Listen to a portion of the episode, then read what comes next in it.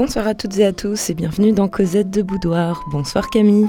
Bonsoir Hélène, bonsoir à toutes et à tous. Donc nous nous retrouvons ce soir pour la suite de l'histoire de la non-histoire des lesbiennes dans notre émission spéciale Gwyn Théorie.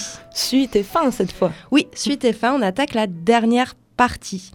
Alors on a choisi de s'intéresser à cette histoire de la non-histoire parce que on s'est aperçu que finalement une mémoire n'avait pas été transmise et qu'on avait véritablement un effacement de l'enregistrement historique de ces lesbiennes.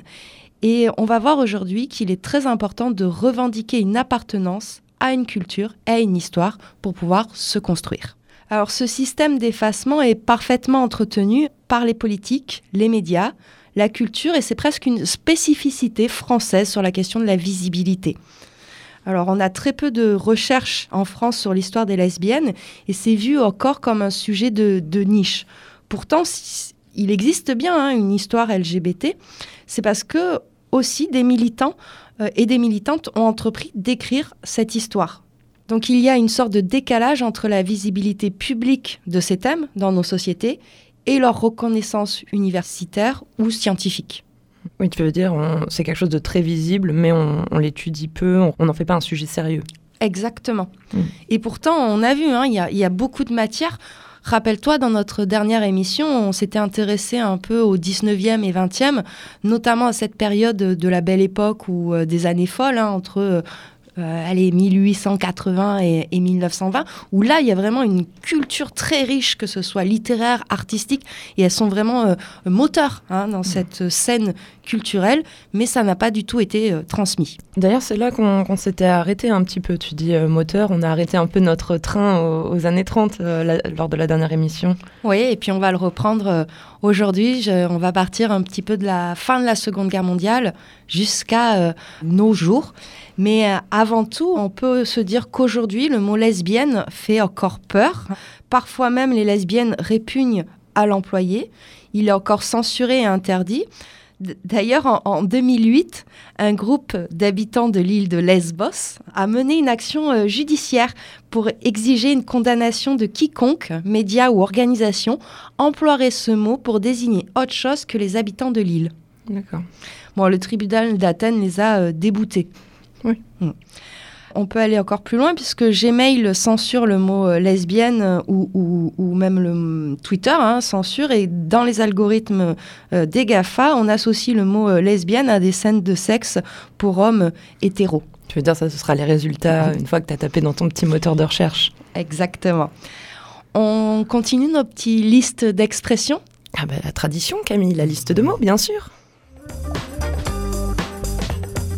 Gwyn, Gwynas, Gwynamèche, Goudou, être de la moquette, brouteuse, être de la pelouse, gavousse, être du gazon, brouteuse de laitue, être de la touffe, mangeuse de bonbons, petite camarade, être du persil.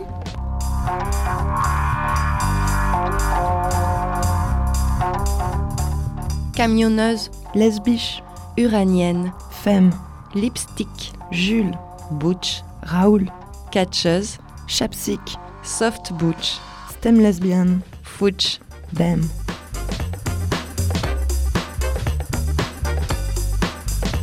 Alors le terme Gwyn est une invention qui est propre au XXe siècle hein, et toutes ses déclinaisons. Et alors le terme butch femme apparaîtrait dans les années 40 et pour euh, l'origine euh, du mot butch, c'est assez incertain. Est-ce que ça viendrait d'une tribu celte où le terme la bouche désignait hein, celle qui était chargée des sacrifices de bouc? Hmm. Et puis là, dans la, dans la liste, euh, on, avait aussi beaucoup de, termes qui sont voilà, des termes récents, euh, anglophones, qui désignent des catégories en fait de lesbiennes. Oui, parce qu'à chaque fois, on a essayé d'associer euh, ces termes-là aux périodes historiques qu'on allait traiter dans notre émission. Donc aujourd'hui, de 1945 jusqu'à 2021. Alors, on s'était arrêté effectivement la dernière fois, Camille, sur la montée des extrêmes dans les années 30. On voyait que ça craignait un petit peu. Oui, puis alors la Seconde Guerre mondiale, euh, ça va euh, assombrir fortement euh, l'histoire des lesbiennes et des homosexuels hein, de manière générale. Alors, les lesbiennes ne seront pas identifiées par le triangle rose dans les camps de la mort, mais elles sont enregistrées souvent comme apatrides, juives, politiques, asociales ou criminelles. Elles vont avoir des destins hétérogènes dont il est difficile de, retracer hein, les parcours parce qu'on a très peu euh, d'archives qui se concentrent en fait sur l'étude des lesbiennes pendant la Seconde Guerre mondiale. On sait qu'elles ont été victimes d'humiliations et de viols, souvent obligées de se prostituer dans les bordels des camps, hein, et euh, elles sont sévèrement punies si découvertes et aussi ostracisées par les autres femmes, par exemple. Mmh. Est-ce que tu veux revenir peut-être plus sur le cas de, la France pendant cette, euh, cette période? Oui, on va revenir un petit peu sur le régime de Vichy, qui, dès 1942, met en place une loi qui fixe la majorité sexuelle à 21 ans pour les relations entre personnes du même sexe et à 13 ans pour les personnes hétérosexuelles. Le milieu de la, collaboration fustige les invertis, on va les traquer. Mais la résistance aussi hein, va imposer, après la guerre, une sorte de figure de, du collaborateur homosexuel. Donc la résistance dans, dans l'après-guerre va aussi invisibiliser les homosexuels et les lesbiennes dans ses propres rangs. On, sait que Claude Cain, euh, euh, dont on a parlé la dernière fois, est arrêté en 1944 avec sa compagne hein, pour production et distribution de, de, tracts. Donc ces lesbiennes, elles ont euh, une place très importante hein, dans la résistance. Elles ont vraiment agi pour lutter contre l'occupant nazi. Ce qui est compliqué encore aujourd'hui, c'est le travail de, mémoire. Il va falloir attendre les années 70 pour que la déportation pour motif d'homosexualité soit ouvertement débattue en France, donc pratiquement 30 euh, ans plus tard. Dans les années 90, la déportation homosexuelle commence à être connue du grand public et le triangle rose devient l'emblème d'ACT UP. Et puis ce n'est qu'en 2001, euh, avec Lionel Jospin et en 2005 avec Jacques Chirac qu'on va avoir une reconnaissance officielle de la déportation des homosexuels dans les discours. Ouais, donc après la, la liberté du, du, début du XXe siècle, dans, dans, la période de guerre ou d'après-guerre, euh, l'horizon est clairement euh, refermé pour les lesbiennes. Oui, surtout dans cette après-guerre hein, où on va mettre en place euh, pour reconstruire la France un modèle très viril, une histoire très patriarcale. Et donc du coup, l'homosexuel, la lesbienne va réintégrer le roman familial. Donc là, on va réinstaurer des références familiales, on va remettre en place vraiment les origines euh, biologiques, on revient à des conditionnements historiques et collectifs de l'identité. Hmm. Pourtant, ces lesbiennes continuent d'exister et continuent aussi de créer hein, une communauté et une culture. C'est ce qu'on peut voir dans ce très beau texte de Joanne Nell, Être femme dans les années 50. On va partir du côté euh, des États-Unis et elle nous raconte un petit peu euh, ses soirées ou lorsqu'elle sort. Je pourrais vous raconter des histoires. Celle de la femme de 20 ans qui, tous les samedis soirs, emportait au bar son god préféré dans un petit sac de satin rose. Ainsi, sa partenaire d'un soir savait exactement ce qu'elle voulait. Ou comment, à 17 ans, je traînais au Pam Pam, au coin de la 6e avenue et de la 8e rue à Greenwich Village, avec toutes les autres femmes qui étaient trop jeunes pour entrer dans un bar et qui ne savaient pas encore se fabriquer une fausse pièce d'identité. Ce café vide et fatigué était notre camp d'entraînement, notre lieu de rassemblement pour organiser nos raids de la soirée. Il n'y avait pas que des femmes, mais aussi de jeunes butch de tous les quartiers qui prenaient le temps de se peigner comme il fallait dans le miroir à côté de la porte. Dans ces textes de ces années-là, on trouve beaucoup euh, le terme butch ou femme. Et euh, contrairement à ce qu'on pourrait penser, c'est pas du tout une reproduction du couple hétérosexuel parce que des fois on, a cette vision un petit peu stéréotypée. Hein. Le couple butch-femme, c'est des relations sociales et érotiques assez complexes. Voilà pour le petit euh, commentaire. Bon, les relations hétéros sont pas toujours hyper simples non plus, mais bon, c'est pas le sujet. Si on revient du côté français, ben, les années 50, c'est quand même la publication du deuxième sexe de Simone de Beauvoir, dans lequel on va trouver ce fameux chapitre, la lesbienne. Le deuxième sexe qui parle très peu de sexe. Oui, qui parle très peu de sexe, mais surtout on va avoir on va avoir une lourde occultation des lesbiennes car le seul modèle qui domine, hein, c'est l'hétérosexuel viril qui va choisir un universalisme masculin. Ça, c'est vraiment les théories de Simone de Beauvoir. Mais on sent qu'il commence à, avoir hein, un creuset assez riche au niveau de la production, qu'elle soit littéraire ou cinématographique. Oui, tu m'as parlé justement de la cinéaste euh, Jacqueline Audry en préparant l'émission. Oui, alors elle, elle va tourner Olivia avec Edwige Feuillère d'après le roman de Dorothy Bussy. C'est une adaptation de Colette Audry en 1950. Elle va tourner aussi La Garçonne. Donc là, on voit la référence hein, aux années 20. Et puis, il y aura d'autres réalisatrices, notamment euh, une que tu aimes beaucoup, euh, Chantal Ackerman. Oui, c'est sûr qu'elle elle aura produit un cinéma euh, assez féminin et on peut citer pour cette émission le film Je tue il elle mais il faudra quand même attendre le milieu des années 70 en fait pour le voir. Donc, mm. Avec une très belle scène de sexe qui clôture le film où on a ces deux femmes, où on n'est pas du tout dans du male, gaze. On, voit leur sein, leur sexe, mais la caméra surtout filme les, chevauchements des corps. Pas le début, ni le milieu, ni la fin du rapport. C'est vraiment plutôt, euh, voilà, c'est très euh, érotique. Et euh, les femmes sont, le couple de femmes est nu, mais pas dans les codes porno. Et côté littérature, Camille? Bah, côté littérature, euh, on vient de parler de Simone de Beauvoir, il faut parler de Violette Leduc, Duc, hmm. sa grande amie, qui publie L'affamée en 1948. Oui, comme quoi, finalement, on peut plus facilement mettre en scène des lesbiennes dans la fiction que par euh, l'essai et les théories politiques en fait de Simone de Beauvoir. Quoi. Hmm alors peut-être une des plus belles fictions euh, de Violette le Duc, c'est Thérèse et Isabelle. Il est rédigé en 54, il paraît sous une forme censurée en, en 66 et puis une version intégrale en 2000. Toujours très rapide. Voilà. Et évidemment, on va vous lire un extrait de cette version intégrale.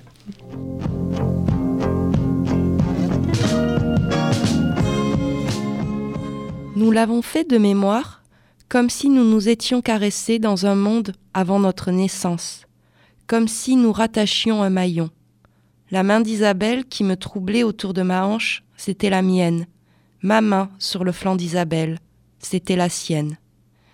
Elle me reflétait, je la reflétais, deux miroirs s'aimaient. Notre promenade à l'unisson ne changea pas quand elle rejeta sa chevelure, quand je repoussai le drap. J'écoutais dans ses doigts ce que lui chantaient mes doigts. Nous apprenions, nous retenions que les fesses sont des sensitives. Nos mains étaient si légères que je suivais la courbe du duvet d'Isabelle sur mon bras, la courbe de mon duvet sur son bras. Nous descendions, nous remontions avec nos ongles effacés dans la rainure de nos cuisses refermées, nous provoquions, nous supprimions les frissons. Notre peau entraînait notre main et son double. Nous amenions les pluies de velours, les flots de mousseline depuis l'aine jusqu'au cou de pied. Nous revenions en arrière, nous plongions un grondement de douceur de l'épaule jusqu'au talon. Nous cessâmes. Je t'attends, dit Isabelle.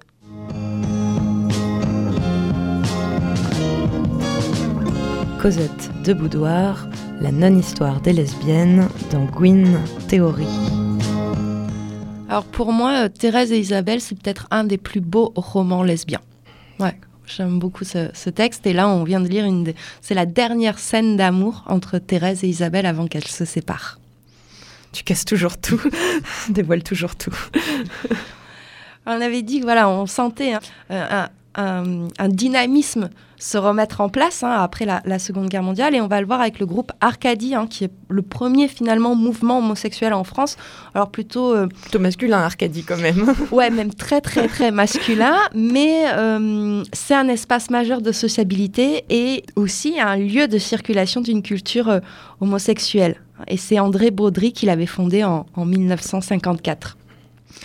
Mais face à ça, on va dire l'État français n'est pas super cool, hein, puisqu'en 1960, le député euh, gaulliste Paul Mirguet fait voter un amendement pour ajouter l'homosexualité dans la liste des fléaux sociaux, aux côtés de l'alcoolisme et de la tuberculose. Bah, je ne sais pas s'il a déjà vu un tuberculeux, mais c'est quand même vachement plus impressionnant, je pense. Alors, cet amendement, et là c'est grave, ne sera supprimé qu'en 1980. On voit que les choses mettent du temps. Et alors, très peu de temps après, en 1968, la France adopte la qualification de l'OMS classant l'homosexualité dans les maladies mentales. Très bien. On est bien.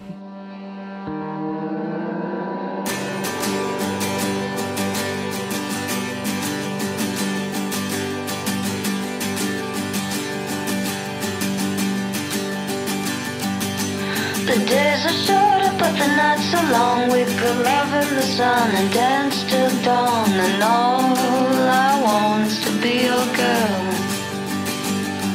Black holes in the skies to the ends of the world. Put rocks in your pocket,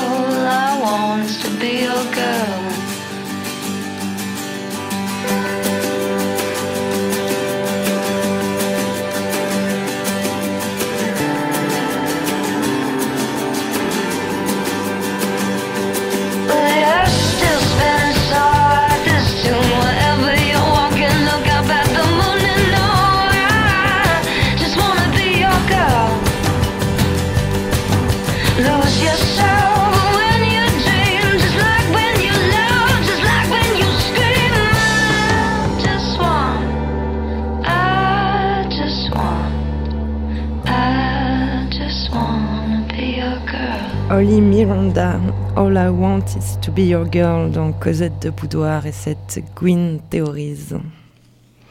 Alors j'ai donné juste avant la date de 1968 et oui, on y arrive. On arrive à cette période de révolution et de bouleversement. Alors pendant mai 68, euh, les femmes vont prendre conscience qu'elles sont traitées comme inférieures dans la lutte. Ah, c'est bizarre. Comme le chien en fait. Voilà. Et puis la gauche de mai 68 est particulièrement homophobe, on va pas se le cacher.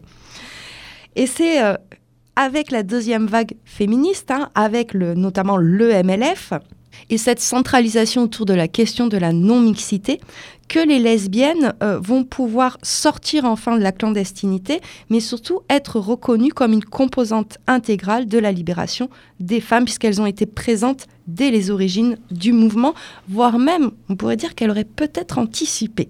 Oui, oui, initiatrice presque. Enfin, Ouais. Et donc pour la première fois, l'histoire offre aux lesbiennes l'occasion de devenir sujet. Alors évidemment, elles vont bousculer les hétérosexuels, hein, et puis et surtout, elles vont le remettre en cause, ce modèle hétérosexuel, même au sein des femmes. Oui, en fait, elles se disent tant que vous serez hétéro, euh, vous serez soumise. Hmm, c'est un petit peu ce qu'elles disent. Donc t'imagines un petit peu les crispations un peu partout dans tous les groupes. Oui. Euh, tu voulais justement évoquer le, le film euh, La Belle Saison? Oui, de Catherine euh, Corsini, euh, qui raconte une histoire d'amour euh, lesbien au temps du MLF. C'est un film qui se laisse euh, regarder tranquillement. Il n'est pas, c'est pas un grand grand film, mais je trouve que pour un côté un petit peu histoire, il est bien. Mais maintenant, tu vas nous lire un texte d'une grande, grande lesbienne. Eh ben oui. Euh, comment euh, on- était, euh, voilà, c'est c'est la figure centrale de ces années-là. On parle évidemment de Monique Wittig.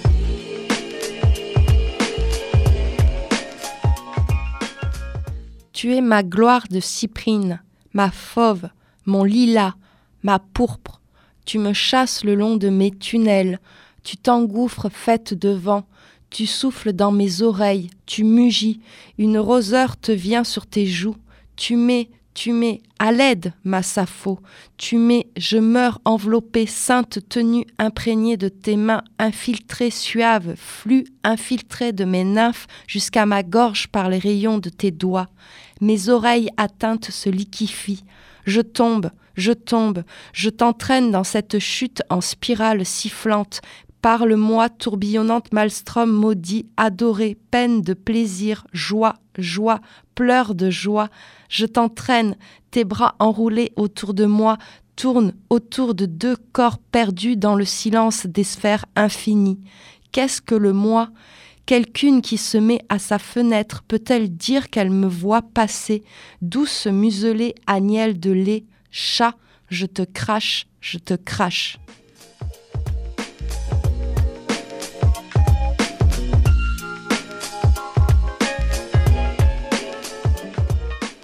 Alors c'était un extrait euh, de, de ce fabuleux roman, euh, un roman expérimental, on pourrait le dire au niveau de l'écriture, hein, qui s'appelle Le corps lesbien.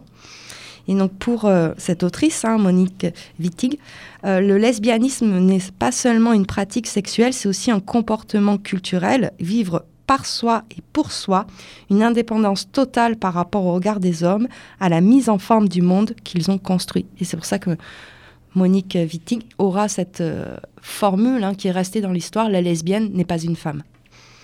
Alors c'est vraiment à partir de là finalement qu'on peut parler de littérature euh, lesbienne, sans risquer trop d'anachronisme. Dans ces années-là, un réseau international d'autrices lesbiennes se constitue, elles voyagent, se rencontrent, elles se rendent visite, s'inspirent, parfois s'embrouillent et se rejettent. Mais on a, notamment entre la France et les États-Unis, vraiment un échange qui est très euh, fructueux. Et ça va se voir par le développement euh, de revues de l'époque. hein.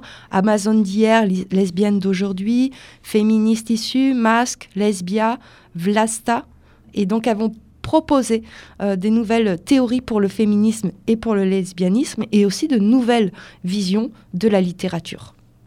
Donc pour euh, voir cette, euh, cette richesse des échanges, on va repartir du côté américain avec un extrait de Stone Blues Butch, ce fameux ouvrage de Leslie Fenberg, qui raconte l'histoire de Jess, née aux États-Unis dans les années 50 au sein d'une famille juive et prolétaire.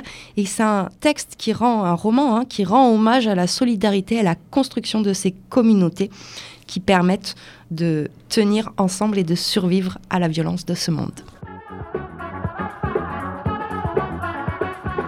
Mais la vieille Butch, elle, connaissait tout le chemin que j'avais à parcourir et aurait souhaité que je n'aie pas à l'emprunter, parce qu'il fait trop mal. Quand je suis entrée dans le bar en drag king, un peu voûtée, elles m'ont dit Sois fière de ce que tu es. Et elles ont réajusté ma cravate, un peu comme tu l'as fait. J'étais comme elles. Elles savaient que je n'avais pas le choix. Alors je ne me suis jamais bastonnée avec elles. On se donnait de grandes tapes dans le dos au bar et on surveillait nos arrières les unes les autres à l'usine. Mais ensuite est venu le temps où nos vrais ennemis sont arrivés à notre porte. Horde ivre de marins, brutes dans le style Ku Klan, psychopathes et flics. On savait toujours quand ils entraient parce que quelqu'un pensait à arracher la prise du jukebox. Peu importe combien de fois ça arrivait, on faisait toujours tout un petit Oh quand la musique s'arrêtait. Et seulement ensuite, on réalisait qu'il fallait relever nos manches. Quand les réacs s'amenaient, c'était le moment de se battre. Et on se battait. On se battait dur. Femmes et butch, femmes et hommes, ensemble.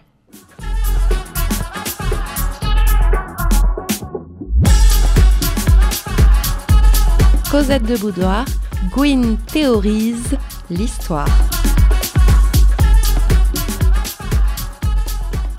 Alors ce texte euh, n'avait jamais été édité en, en français jusqu'en 2019. Donc euh, la traduction en français est très récente et d'ailleurs vous pouvez euh, trouver euh, cette traduction en ligne et avoir accès à, à l'ouvrage de manière gratuite et ça c'est super cool. Du coup, tu veux revenir un petit peu sur, sur cette période Oui, parce que dans l'extrait, on, on- on sent bien qu'il y a des bagarres. et peut-être la- la- plus que des bagarres, des émeutes aussi. On pense à la plus célèbre. C'est l'émeute de Stonewall en 1969. hein, et ça se passe dans un bar. Et c'est vraiment. euh, ça se passe dans un bar dans le quartier de Greenwich Village. Et en fait, c'est une série de manifestations euh, spontanées et violentes contre un raid de la police qui a eu lieu dans la nuit du 28 juin 1969. Et ces émeutes marquent l'émergence du mouvement LGBTQI+, hein, aux États-Unis et dans le monde. Dans ces années-là aussi, aux États-Unis, on va trouver aussi des communautés séparatistes lesbiennes rurales en Oregon qui cherchent à s'extraire du capitalisme hétéropatriarcal. Et cette communauté est toujours active. Alors pareil, des grandes figures de la lutte américaine euh, vont faire leur coming out assez tardivement. On pense à Angela Davis qui prononcera les mots de ma communauté qu'en 1993. Bon, là, du coup, ça nous donne un peu le, climat américain là, de, ce début des années 70 et en France? Ben, en France, on arrive à la création du phare hein, du Front homosexuel d'action révolutionnaire en 1971. Donc eux, ils sont concernés par la lutte contre la société mâle et phallocratique. Il est fondé par des lesbiennes, puis va être rejoint par des gays. Et euh, au moment où ce, ce mouvement-là prend de l'ampleur, les femmes vont se retrouver minoritaires. Et il va y avoir rapidement des tensions aussi avec le MLF, notamment sur la question du plaisir. Il y a une sorte de fossé, de décalage entre le mode d'expression de la sexualité masculine et les nouvelles motivations du désir féminin ou du désir des femmes. On le retrouve dans ce slogan de l'époque, Votre libération sexuelle n'est pas la nôtre. Mm. Ce phare, c'est le point euh, de départ d'une effervescence militante. De nombreux groupes vont être créés dans Paris, mais aussi dans toute la France. On va voir apparaître des festivals, des magazines et ça va permettre la suppression des deux articles du Code civil homophobe hein, en 1980 et 1982. Mais du coup, si on s'arrête plus sur les, les lesbiennes, du coup, parce que là, c'est elles qui nous, nous intéressent ici et on voit qu'elles se font un peu euh, virer du mouvement quelque part. Oui, parce qu'elles vont euh, vivre l'expérience au sein du phare de leur négation en tant que femmes. En fait, elles disparaissent dans cet universel masculin, une fois de plus. Et puis, il y avait eu deux, trois publications du phare, notamment euh, sur les Arabes, qui avaient été vivement discutées et qui avaient créé pas mal de tensions. hein, des publications pas géniales. Les lesbiennes du phare vont nous dire ça. Nous, les lesbiennes, nous voulons parler de notre amour car nous en avons assez de voir l'homme étaler le sexe et lui seul. Nous en avons marre du paternalisme et de la curiosité louche que les hommes manifestent à notre égard.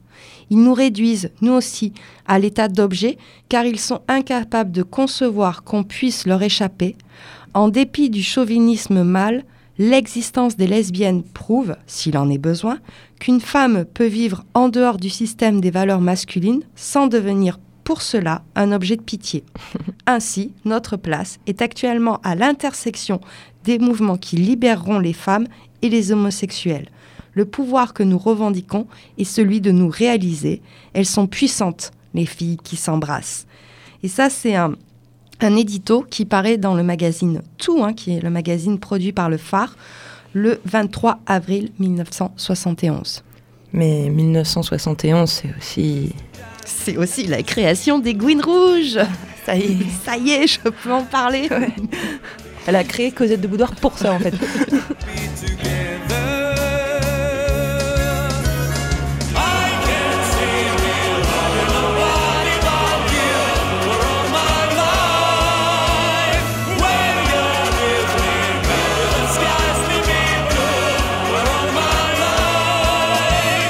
voilà, les Gouines Rouges, ben, c'est faire ce lien entre le MLF et le phare, c'est-à-dire euh, les mouvements qui libèrent les femmes et les homosexuels.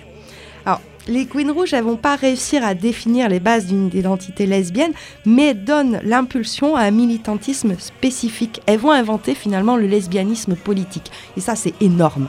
hein. Elles ont des slogans superbes, genre une femme sur deux sera lesbienne, la deuxième est déjà lesbienne. Et puis ni Dieu ni mec.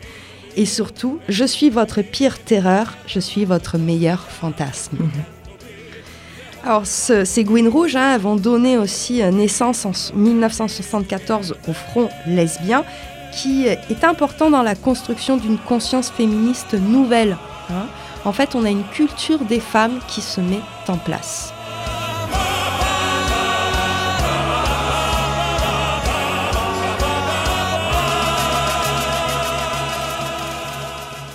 J'imagine que toute cette constitution en fait politique, petit à petit, des, groupes lesbiens, ça va se traduire euh, bah, peut-être euh, dans d'autres domaines de- du monde culturel. Je pense aux revues qui vont souvent être le réceptacle comme ça de, de pensées. Euh. tu as tout à fait raison. On a une richesse au niveau de. et même une multiplication des revues hein, à partir des années 70, 80. Alors, on a Quand les femmes s'aiment, Lesbia Magazine, euh, qui euh, naît en 1982 et qui va disparaître en 2012. Donc, un magazine qui va avoir une assez longue vie. Mm. On a l'association euh, Miel, hein, Mouvement d'information et d'expression lesbienne, euh, les archives lesbiennes, euh, CLIT 007, la Gazoute. Et puis parallèlement à ça, se met en place aussi hein, de nombreuses associations, que ce soit sur Lyon, Paris, Aix-en-Provence. Donc voilà, on, on est dans une sorte de décentralisation aussi de ce euh, militantisme. Alors cette richesse, elle se voit aussi en 1983 par la création de l'ARCL, les Archives et Recherches lesbiennes, qui a pour trois objectifs hein, la diffusion au plus grand nombre dans le respect des documents, accueillir des lecteurs, des lectrices, des chercheuses, des étudiantes pour favoriser hein, cette histoire et cette construction de mémoire et rendre visibles des documents inconnus aussi. Donc c'est tout type euh, d'archives en fait? Oui, tout type d'archives, et euh, ça existe toujours, hein, tout type d'archives euh, qu'on peut, même des archives personnelles, hein, qu'on peut, euh, des tracts, euh, voilà, qu'on peut envoyer à ce centre qui collecte. Oui, et là ça revient hein, finalement, ce qu'on dit, c'est faire exister cette mémoire, la montrer, Mm. la diffuser. Oui, et puis donner aussi des sources pour créer cette, cette mémoire-là. Et donc, voilà, on, voit bien que la cité commence à accepter de regarder les Ross lesbiens. Par exemple, Marguerite Yourcenar entre à l'Académie française, bien qu'elle soit femme et bien qu'elle ait vécu 40 ans avec Grace Frick. Euh, Dans ces années 90, donc on a parlé d'ACT UP, on a parlé de la multiplication des associations et surtout des, lieux. hein.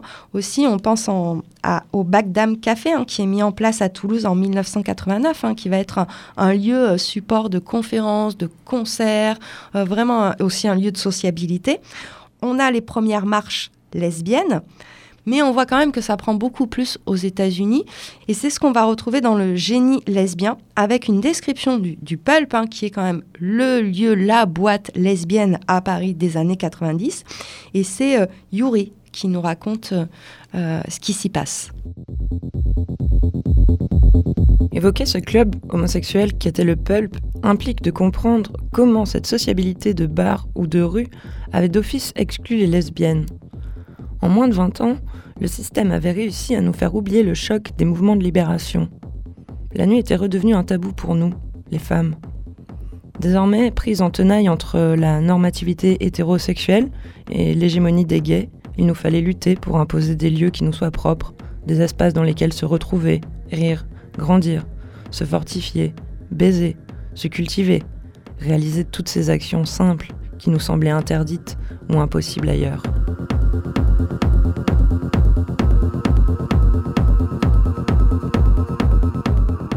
Donc, ce qui est intéressant de, de souligner dans, dans cet extrait-là, c'est qu'on voit bien que la culture lesbienne, elle se fait complètement aspirer par une culture, euh, on va dire, gay au, au sens euh, très large. Et donc, les, les- elles ont du mal à, à exister en tant que telles. C'est pas mal, toi, tu nous as fait une jolie euh, tour des, des bars et des, des boîtes de nuit lesbiennes entre le fétiche, le pam-pam et ce soir le pulp. Je t'en ferai découvrir d'autres, Camille, à l'occasion. Ok.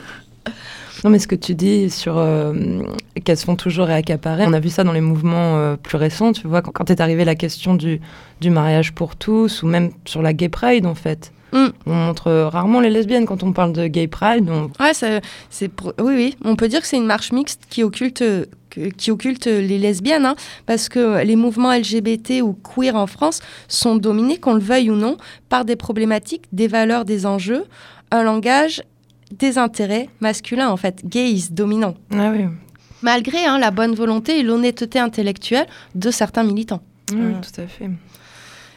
C'est vrai que la recherche en France n'aide pas non plus à rendre visibles les lesbiennes. hein. On- on- dans les années 90-2000, on commence à mettre en place des séminaires de recherche hein, et ça reste un champ de, de recherche qui est extrêmement marginal dans, l'université euh, euh, française. On a très peu euh, de dictionnaires en fait de l'histoire de l'homosexualité accessible à tous et à toutes.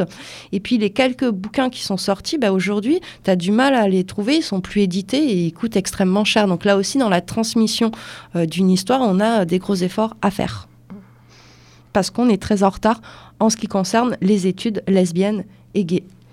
Alors, triste constat finalement à la fin de ces années 2000, c'est que la grande vague collective lesbienne issue du féminisme de la deuxième vague n'est plus. hein. Dans ces années-là, de nombreuses associations ont fermé leurs portes ou soit restreint leurs activités.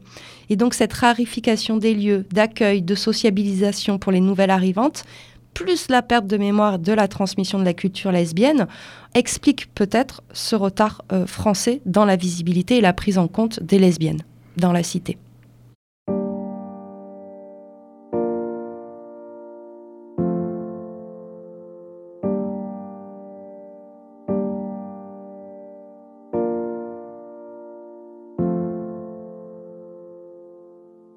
They tell me, take off those pants, put on a dress, get some help. Don't understand that I'm not a man, wanna be myself. Take out those braids, girls, don't get phased and tell me act like a lady. But I'ma be me, believe me, because that's how mama raised me. I wanna be me, who I really am, not who you want me to be. I love who I am. Yes, I'm different, and that's what I want you to see. I'm not like other girls, I don't like tight jeans, I don't wear tight shirts. I don't like wearing heels, I don't like how it feels, I don't wear tight skirts. I am myself, and that's never gonna change. I'ma be myself and I'ma love myself no matter what you may say. Cause I'm gay and proud and I'm loud. Being fake is not my style. Go ahead and hate from the other side, cause we running things right now. All my life, people told me, like, just dress like a girl. Try to date another boy, he might bring you joy. He really might rock your world. You haven't found him yet, nah. Haven't found the right one. Your kid needs a father figure in his life. Hey, he can father your son. My son has two moms, loud and proud, and no, I am not ashamed. And he will take up for his mamas if you slander our name. LGBT, stand up proud. We got our army this way. It's not a choice to live this life. You know I always gay. They say, go get saved. Ask the Lord to make you new. Ask for forgiveness for all the sickly things you do. God doesn't love you. Come sit down, open up, let's make you pray. If God didn't like homosexuals, then why he make me gay? He made us perfect. Swear y'all choose what y'all like. Having premarital sex, but wanna call me a dyke. Cheating on your wife's Lord's name in vain. Disrespecting your parents, not making this up. This is all in the book of the Ten Commandments. I wanna be me, who I really am, not who you want me to be. I love who I am. Yes, I'm different, and that's what I want you to see. I'm not like other girls, I don't like tight jeans, I don't wear tight shirts. I don't like wearing heels, I don't like how it feels, I don't wear tight skirts. I am myself, and that's never gonna change. I'ma be myself and I'ma love myself no matter what you may say. Cause I'm gay and proud and I'm loud. Being fake is not my style. Go ahead and hate from the other side, cause we running things right now. All my life, people told me, like, just dress like a girl. Try to date another boy, he might bring you joy. He really might rock your world. You haven't found him yet, nah. Haven't found the right one. Your kid needs a father figure in his life. Hey, he can father your son. My son has two moms, loud and proud, and no, I am not ashamed. And he will take up for his mamas if you slander our name. LGBT, stand up proud. We got our army this way. It's not a choice to live this life. You know I always been gay. I wanna be me, who I really am, not who you want me to be. I love who I am. Yes, I'm different. Domo Wilson, I Wanna Be Me, dans Cosette de Boudoir et cette Green Theories. No longer living in the dark. I'm proud to be free. Donc on a vu l'émancipation des lesbiennes est plus difficile à obtenir dans nos sociétés. Elle est plus difficile que celle des homosexuels hommes hein, qui ont adopté finalement euh, pour des réseaux, réseaux sociaux, économiques, politiques, des réseaux solidaires donc efficaces. Et donc on assiste à une lente progression des droits. Même s'il y a eu des tentatives, hein, dans les années 90, on a un parti politique lesbien qui avait été lancé, il s'appelait Les Mauves. Mais voilà, on a eu le Pax en 99. Il va falloir attendre 2014 pour que le mot lesbophobie fasse son entrée dans le petit Robert. Et c'est un terme qui est encore peu employé aujourd'hui hein, et qui désigne à la fois le sexisme, l'homophobie et surtout le processus d'invisibilisation. Et puis 2016, hein, la DILCRA va se euh, ajouter hein, le H pour intégrer euh, la lutte contre la haine et les discriminations euh, anti-LGBT. Attends, il faut le dire parce qu'on est un peu le, pays des sigles et des acronymes. La DILCRA, c'est la délégation interministérielle à la lutte contre le racisme et l'antisémitisme et qui est donc devenue, auquel s'est ajouté donc le H d'homosexuel. Alors ça commence à bouger hein, parce que depuis 2013, on a notamment une association euh, des journalistes LGBT hein, qui euh, s'intéresse à décrypter la fabrication des représentations médiatiques et leur impact sur les imaginaires. On le sait très bien, l'importance des imaginaires hein, pour pouvoir se construire et se projeter. Nous, en France, on attend 2013 pour que cette association voit le jour, alors que c'est une association, par exemple, qui existe depuis 30 ans aux États-Unis.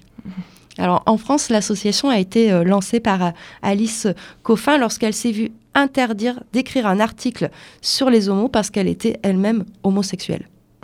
Hein, au nom de la neutralité. En fait, la neutralité, c'est la bonne excuse française ou tu vois, neutralité, objectivité, c'est la bonne excuse en française pour dégager en fait les minorités.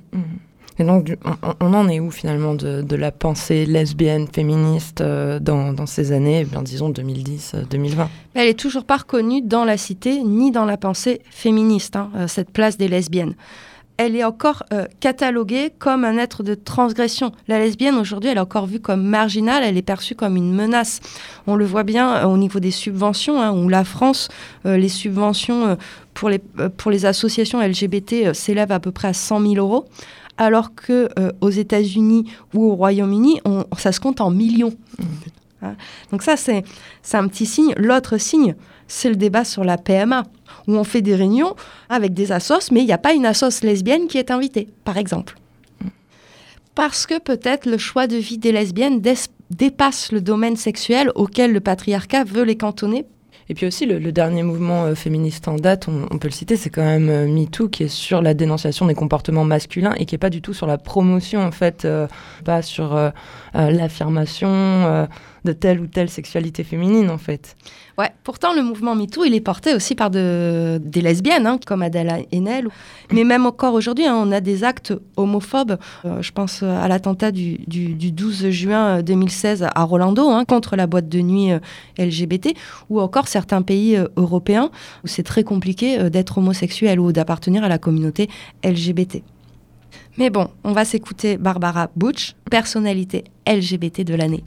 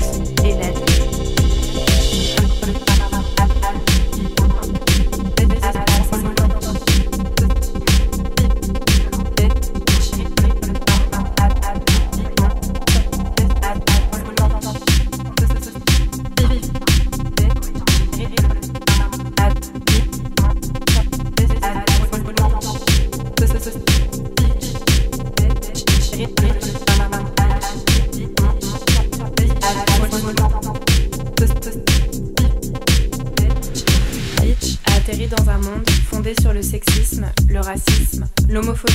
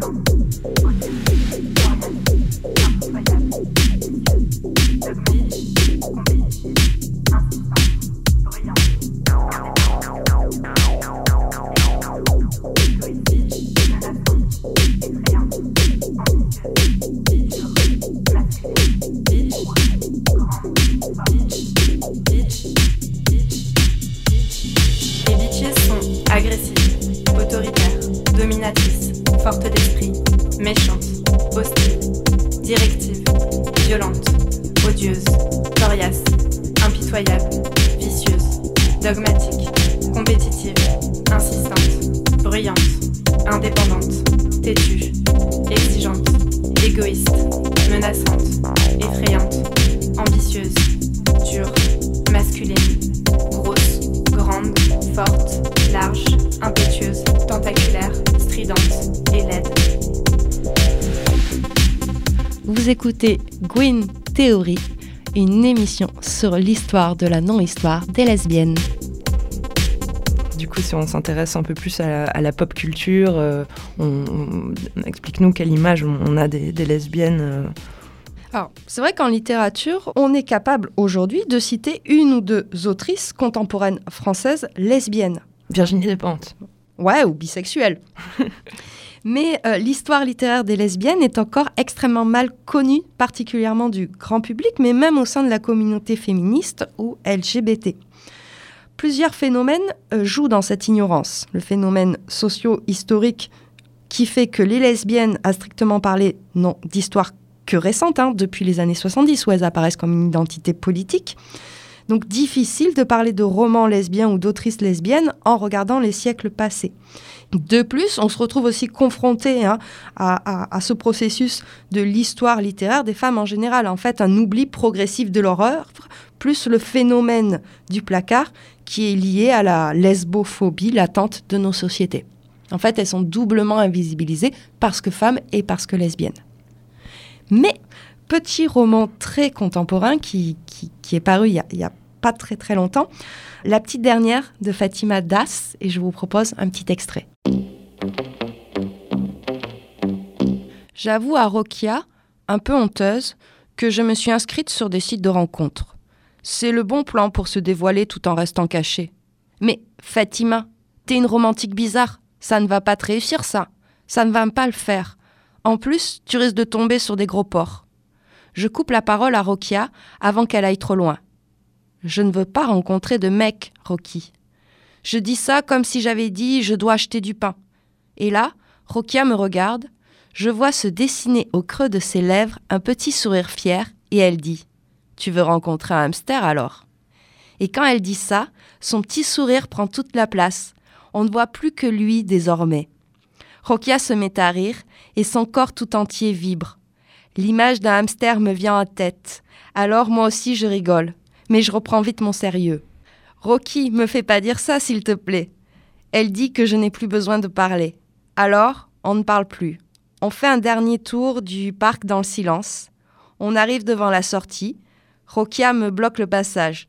Je la regarde. Je dis bêtement Bah quoi? J'ai un hamster sur la tête? On explose de rire en même temps. Et c'est dans ces moments-là que je l'aime encore plus. Il n'y en a pas à Clichy, Fatima, des hamsters. Enfin si, il y en a, bien sûr, elles existent, mais elles se cachent, comme toi. Je dis avec un grand sourire. Ciao, Rocky. Je vais à la pêche au hamster. Okay. Okay. Wait a minute. Wait a minute.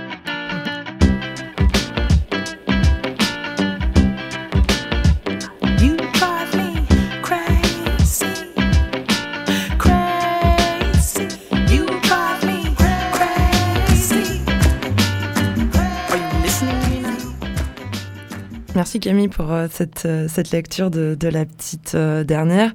Mais on, parlait de, de romans lesbiens, c'est impossible à définir. On peut pas dire qu'une œuvre est lesbienne du coup. C'est très compliqué. On peut parler peut-être de littérature lesbienne à partir du moment où un texte déconstruit en même temps les normes du récit et les normes du patriarcat. Hein, C'est tant d'un point de vue du fond que de la forme. Mais il suffit pas parler de lesbienne pour qu'un texte soit lesbien. Hein, et il suffit pas qu'une autrice soit lesbienne pour qu'elle écrive un texte lesbien. hein. il faut vraiment qu'il y ait une question littéraire et peut-être une question identitaire qui soit posée.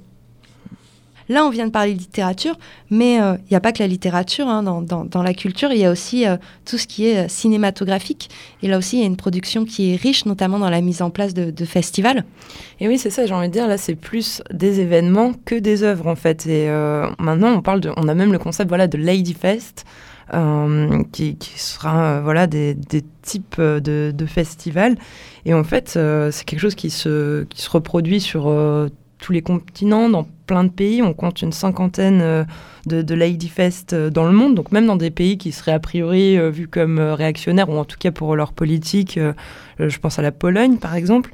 Et euh, après, chaque euh, événement a sa, sa couleur propre, hein, bien sûr, mais, mais en tout cas, plus que des œuvres, c'est aussi euh, l'occasion de se rassembler, certainement. Ouais, et de créer encore cette, euh, cette culture-là, d'échanger.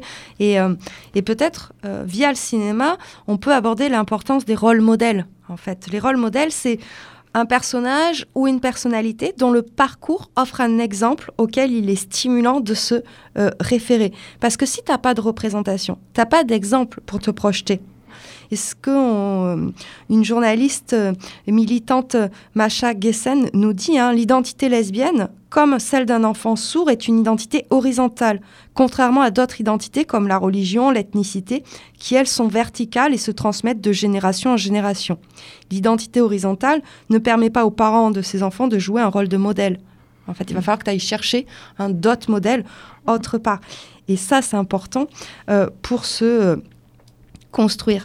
Euh, c'est pour ça que lorsque des personnalités font leur coming out, même si c'est très mal vu encore en France, on a un problème avec ça, avec afficher euh, son intimité, c'est important parce que ça permet de, de mettre en scène une histoire personnelle au nom et au profit d'un groupe, d'un collectif, d'une communauté. Et ça permet de faire avancer les choses.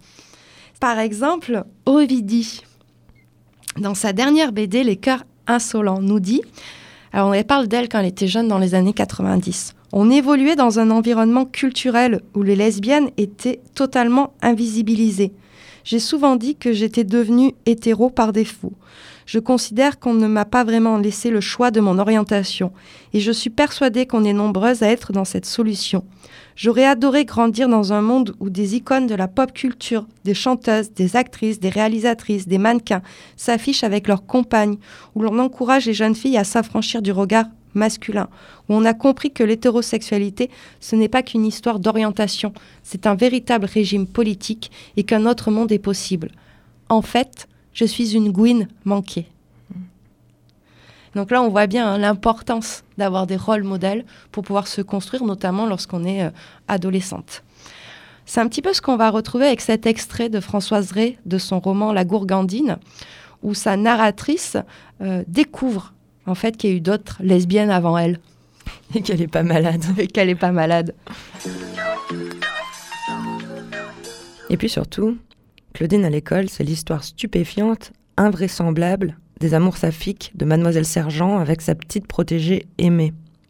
La description des émois de la narratrice, amoureuse elle aussi de la jolie et vénale aimée. L'évocation de moments troubles entre Claudine la fière et Luce la perverse. Éblouie par ces pages qui brutalement m'ouvrent des horizons insoupçonnés, inespérés, je m'imprègne du texte jusqu'à le savoir par cœur, jusqu'à ne plus pouvoir douter.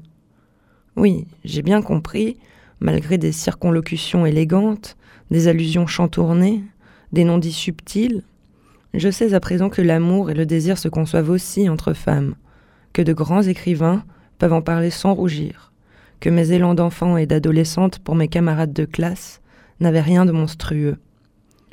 Que j'ai été bête, bête de souffrir comme ça, de me croire malade, anormale, de penser que la nature s'était trompée en me faisant fille et en m'inspirant des appétits inimaginables, des rêves dévoyés pour d'autres filles. Oui, alors j'ai j'ai bien aimé le, le petit clin d'œil à Claudine à l'école, hein, qui fait euh, euh, ouvrage écrit par, par Colette, dont on avait parlé dans notre précédente émission. Donc on peut trouver des, des rôles modèles dans la littérature, mais aussi dans le cinéma. Je pense qu'il est temps maintenant de parler de Portrait d'une jeune fille en feu. Un point Céline Sciamma. Un point, Céline. Attention, septième art.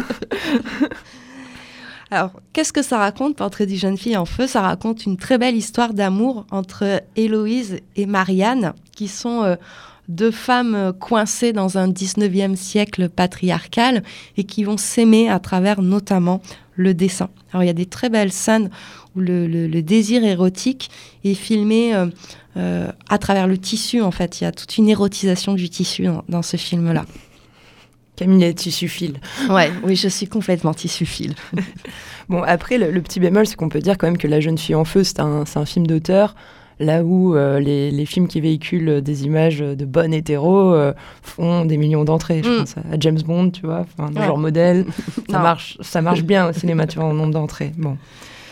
Ce qui est intéressant avec ce film-là, c'est qu'on n'a pas du tout de male gaze, comme dans La vie d'Adèle, dont sur lequel on va pas revenir. hein. On passe à la suite. à la suite, et moi je vous propose un autre film que j'ai découvert il y a pas très longtemps, qui s'appelle Rafiki, qui est un film kenyan sorti en 2018. Donc c'est un film qui s'inspire d'une nouvelle. Et Rafiki, ça veut dire ami. Et euh, donc c'est un- une belle histoire euh, d'amour entre deux jeunes adolescentes. Alors, tout un travail au niveau là aussi des costumes, des couleurs. C'est un beau film, je vous le conseille. Et d'ailleurs, on, entend euh, en fond la bande son de ce film de Motani Dremerwind, qui fait partie de l'Afro Bubblegum.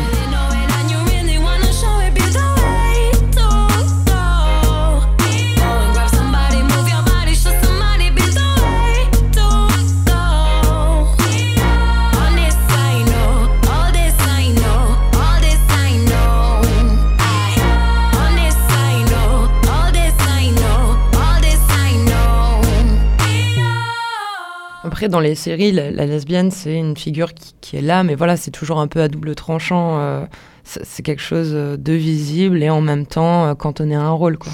Ouais, parfois ça manque de subtilité et, de relief ou de, ou de diversité. Dans les années 2000 aussi, on va avoir le, le- les lesbiennes qui vont arriver un petit peu dans la, la publicité de luxe aussi, mais là aussi ça, ça reste assez stéréotypé. Mais bon, il faut qu'on parle quand même de, de la série The L Word. Oui, ça, ça c'était une révélation, je pense, pour beaucoup de filles, du coup. Ouais, et c'est surtout euh, la première série qui montre des lesbiennes, alors qui les montre dans un monde merveilleux de Los Angeles peuplé euh, qu'avec des belles euh, lesbiennes. Mais c'est comme ça, Los Angeles. Tous les gens sont très beaux, Camille, tu sais pas? Oui, c'est vrai, j'avais oublié. Mais ça a permis d'attirer un public plus large et aujourd'hui, sur euh, 879 séries, on comptabilise à peu près 10% euh, qui représentent des personnages LGBTQIA+. Ouais, donc encore moins de lesbiennes, quoi. Ouais. Mais ça va arriver, ça va arriver.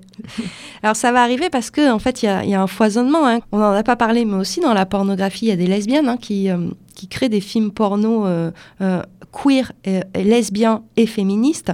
Je pense à Émilie Jouvet. On est aussi dans la bande dessinée, notamment dans les mangas.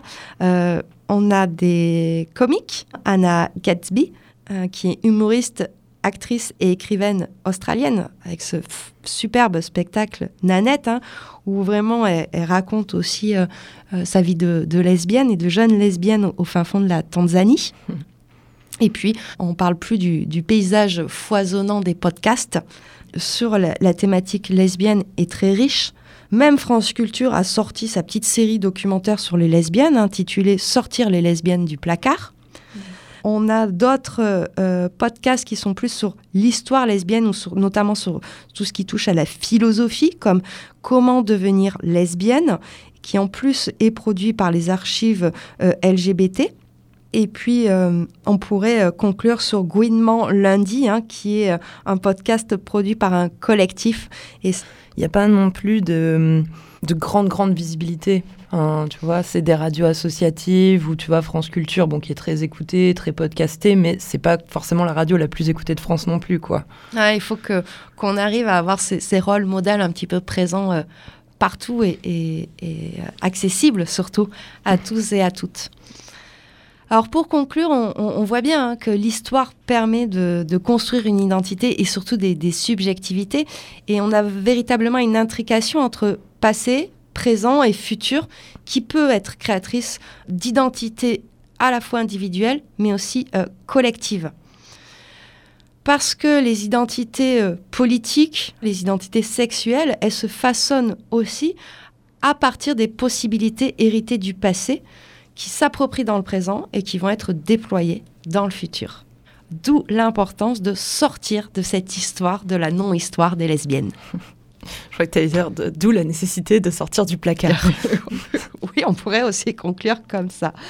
Alors cette émission a été euh, préparée avec le, le génie lesbien d'Alice Coffin, qui est un ouvrage vraiment euh, accessible, avec les fabuleuses archives LGBT. C'est un énorme bouquin et là vous allez trouver des, des- des- des- des archives iconographiques assez fabuleuses et avec Homosexuels et lesbiennes dans l'Europe de Florence Tamagne, qui est un ouvrage qui est plus centré sur le XXe siècle. Très bien. Bien, merci beaucoup Camille pour euh, ces recherches et cette émission.